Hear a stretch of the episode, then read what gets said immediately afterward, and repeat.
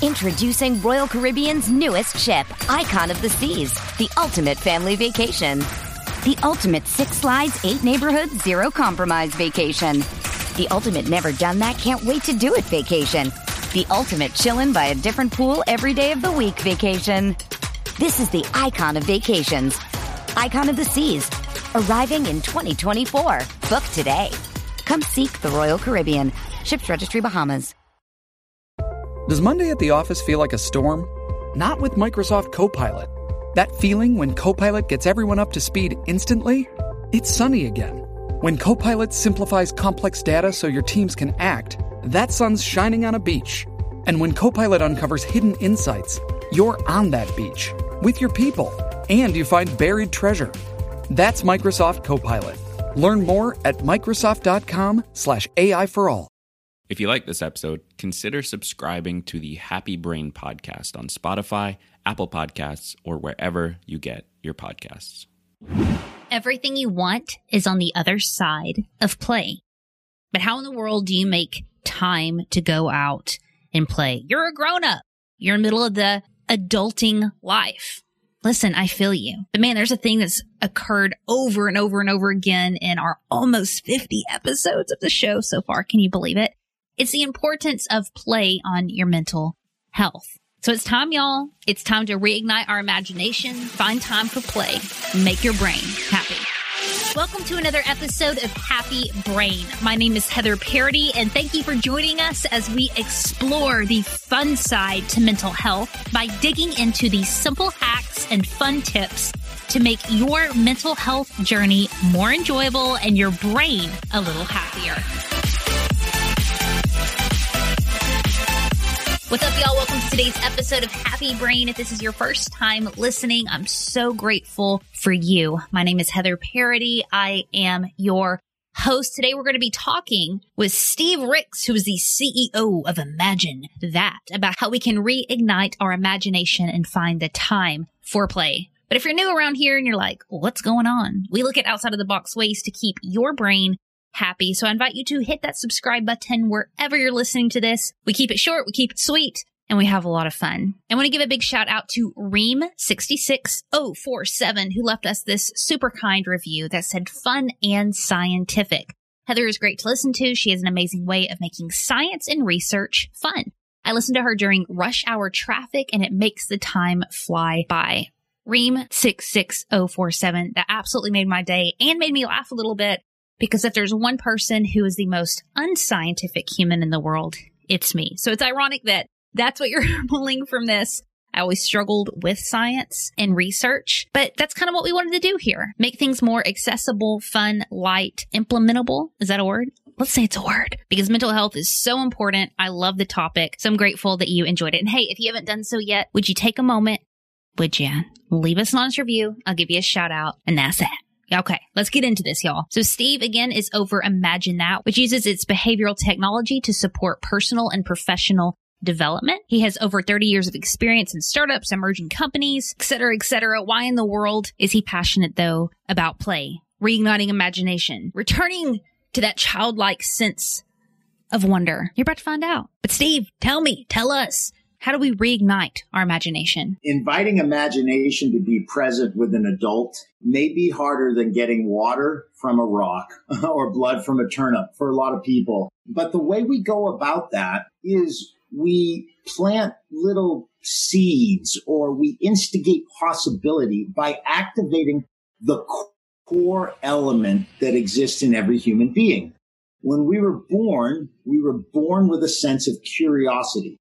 We wanted to taste, touch, feel. That's why as parents, we were taking rocks and dandelions out of our kids' mouths, right? Because sensory desire loves to explore and be curious until it doesn't.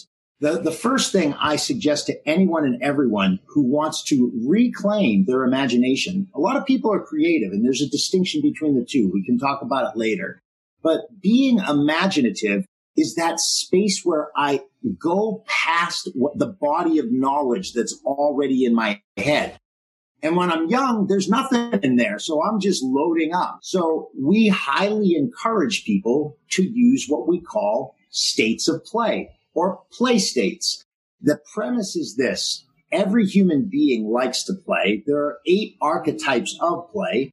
And as soon as I find mine, then it gets possibility thinking. It could be anything from watching a YouTube video on sailing around the world and it activates fantasy and people project themselves somewhere. It could be doing something as simple as using one of my favorite play states, tactile stimulation.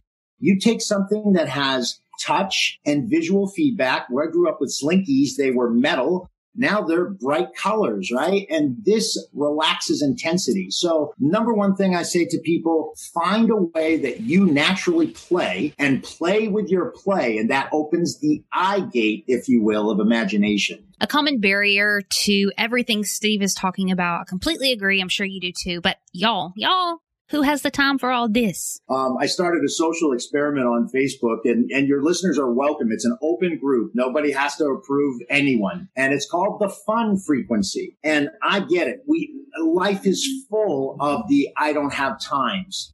And yet I'm a passionate believer that everything every human being wants is on the other side of play. Oftentimes people say it's on the other side of fear. Well, play is that thing that gives me courage to move through fear until I'm so loaded up with fear because the constructs as a child that are given to me say I should be afraid of everything. Well, before I'm afraid of everything, I'm afraid of nothing. Here's the simple answer I can give people. Play is the one thing I know. There's lots of ways to access imagination. Lots. We could talk about yoga and breathing and cooking and, and healthy sex and singing. I mean, uh, hiking, lots of ways. But the only thing that takes no time, no space, no money. I can have it instantly.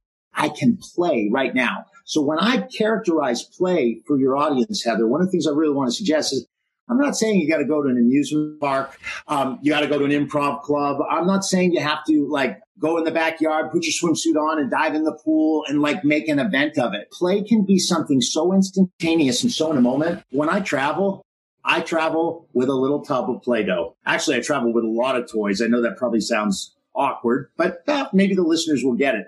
The premise is that play is not something that has to take time. For those of us who've gotten our lives so measured and so serious, it may take intention to experiment with play, but that's what that whole fun frequency challenge is. It's, it's saying to people all summer long, if just for five minutes a day, you said, all right, I'm going to play. I'm not going to bed before I play. Even if that means I go outside the last five minutes of my day and I, you know, skip down the street or I sing a song or I watch a cartoon. So I want to make sure that frame's there because if people are serious about a bigger, better life, the invitation I'm giving, it's five minutes a day. Play saves the day. Just five minutes. I was curious. I was curious. How do I know that I have entered into a state of play? Oh, I love that question, Heather. And here's why. Because play by its very nature takes us into a place I call the IZ, uh, which is just short for the imagination zone. But I hashtag a lot of stuff in the IZ, right? Like play is an actual altered state. And science tells us this. Behind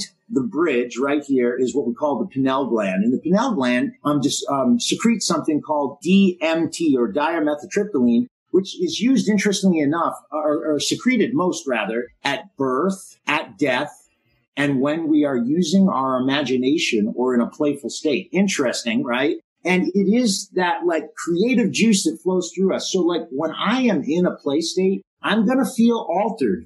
And by altered, I mean a euphoria. Uh, we can use the street term high, but I'm getting high on my own supply, if you will, right? Four things show up. When I'm in a play state, I'm selfless. I'm timeless and I'm effortless and it's filled with richness. It's kind of an acronym STIR, but with an E. So I get stirred up. And those are four great hallmarks that I'm in a play state. Steve, how's this made your brain happy? Two major things. Uh, 10 years ago, I was going through a divorce. Um, it was a second marriage and I thought it was the one that would last forever. And, and, and it ended very abruptly. And, um, I had, at the time had lived in Arizona and I basically said goodbye, packed my bags and I moved to Hawaii.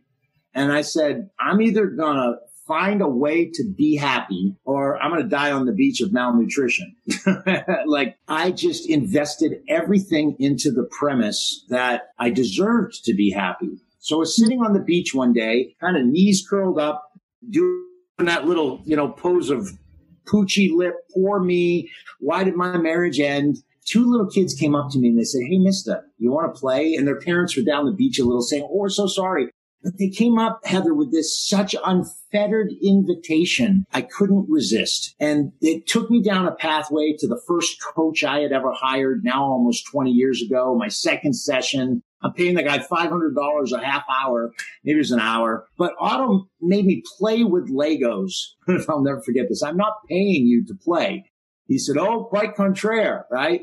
So what I take from those lessons is that the way play makes my brain happy is it basically becomes the eye of the hurricane called everybody else's life.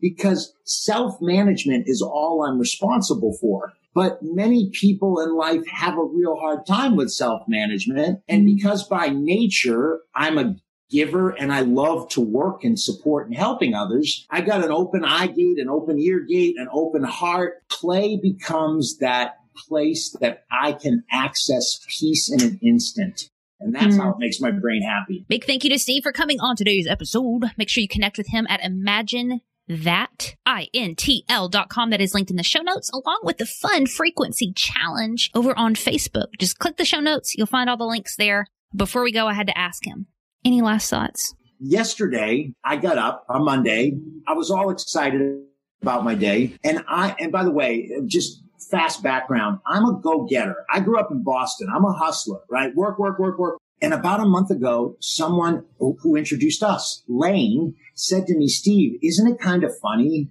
that you're grinding it out 60, 80 hours a week to teach people how to play their life to happiness? Man, Heather, that hit me right in the heart, square between the eyes. And so for the last month, my personal journeys experiment has been technically work less, play more, but my work is play. So what's here's on my mind that play, or rather work, is a derivative of play. It's not mm-hmm. different from. Mm-hmm. Like the opposite of work isn't play. The opposite of play is depression.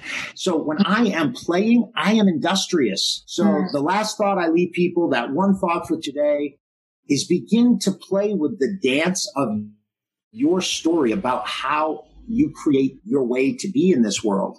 Because if you bring play to it, I think work will begin to feel a whole lot more fun. And especially for your listening audience who's responsible for the well-being of others, whether it's HR departments, managers, leaders, how important to create a container that feels more like a sandbox than an assembly line, more like a playground than a processing center. So whether it's asking yourself what happiness really means, deciding not to work out, or just making some time for play, I hope you take a moment for yourself today, my friends, and make that brain of yours happy.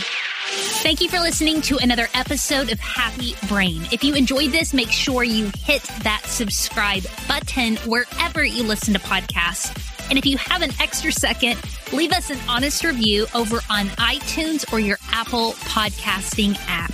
And until next time, my friends, keep that brain of yours happy.